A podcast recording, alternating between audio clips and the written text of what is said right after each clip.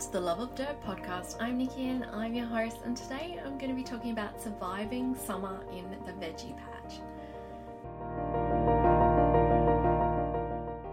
So, I know we're still probably around six weeks away from summer really hitting, but geez, some days it feels like it's already here.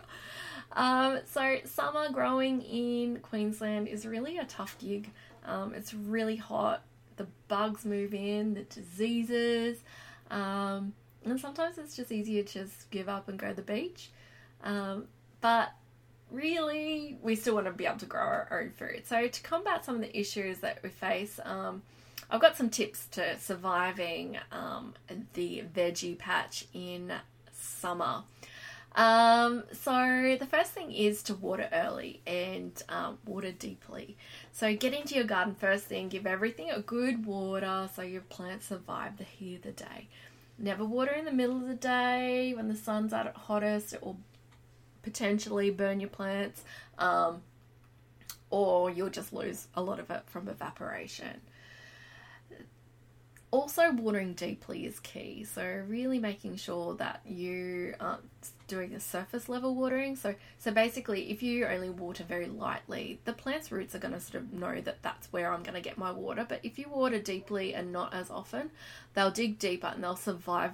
They won't wilt like they they would if the the roots on the surface are you know that moisture is evaporating from the top the next thing is mulching, and I know that sort of kind of goes without saying. So your water doesn't evaporate st- straight away. Um, you want to give that layer of protection to make sure make sure that they're going to get the moisture that they need. Um, so I use sugarcane mulch as that's what's available in our area, and it breaks down quickly. Um, so I can, you know, it's there. Those nutrients are there in my soil for each season. So I recommend doing a couple of inches of mulch on top of your soil.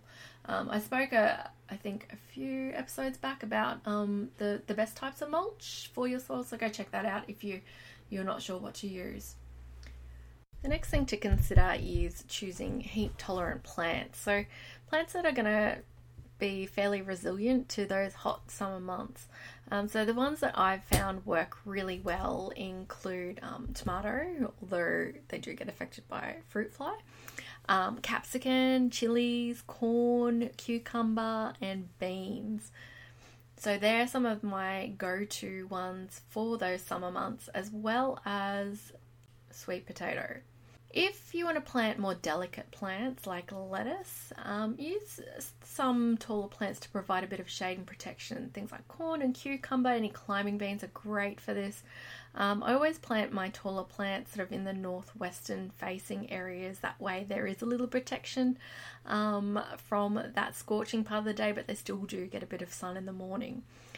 If all else fails, erect some shade cloth um, to cover your more delicate plants or try and find a little bit of more of a shady position. I often just lay some shade cloth over over some crops if I find that it's a, going to be a really really sticky hot day just so they won't frizzle in the sun.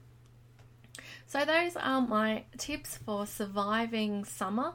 Um, if you've got any questions, please reach out and I will speak to you next week.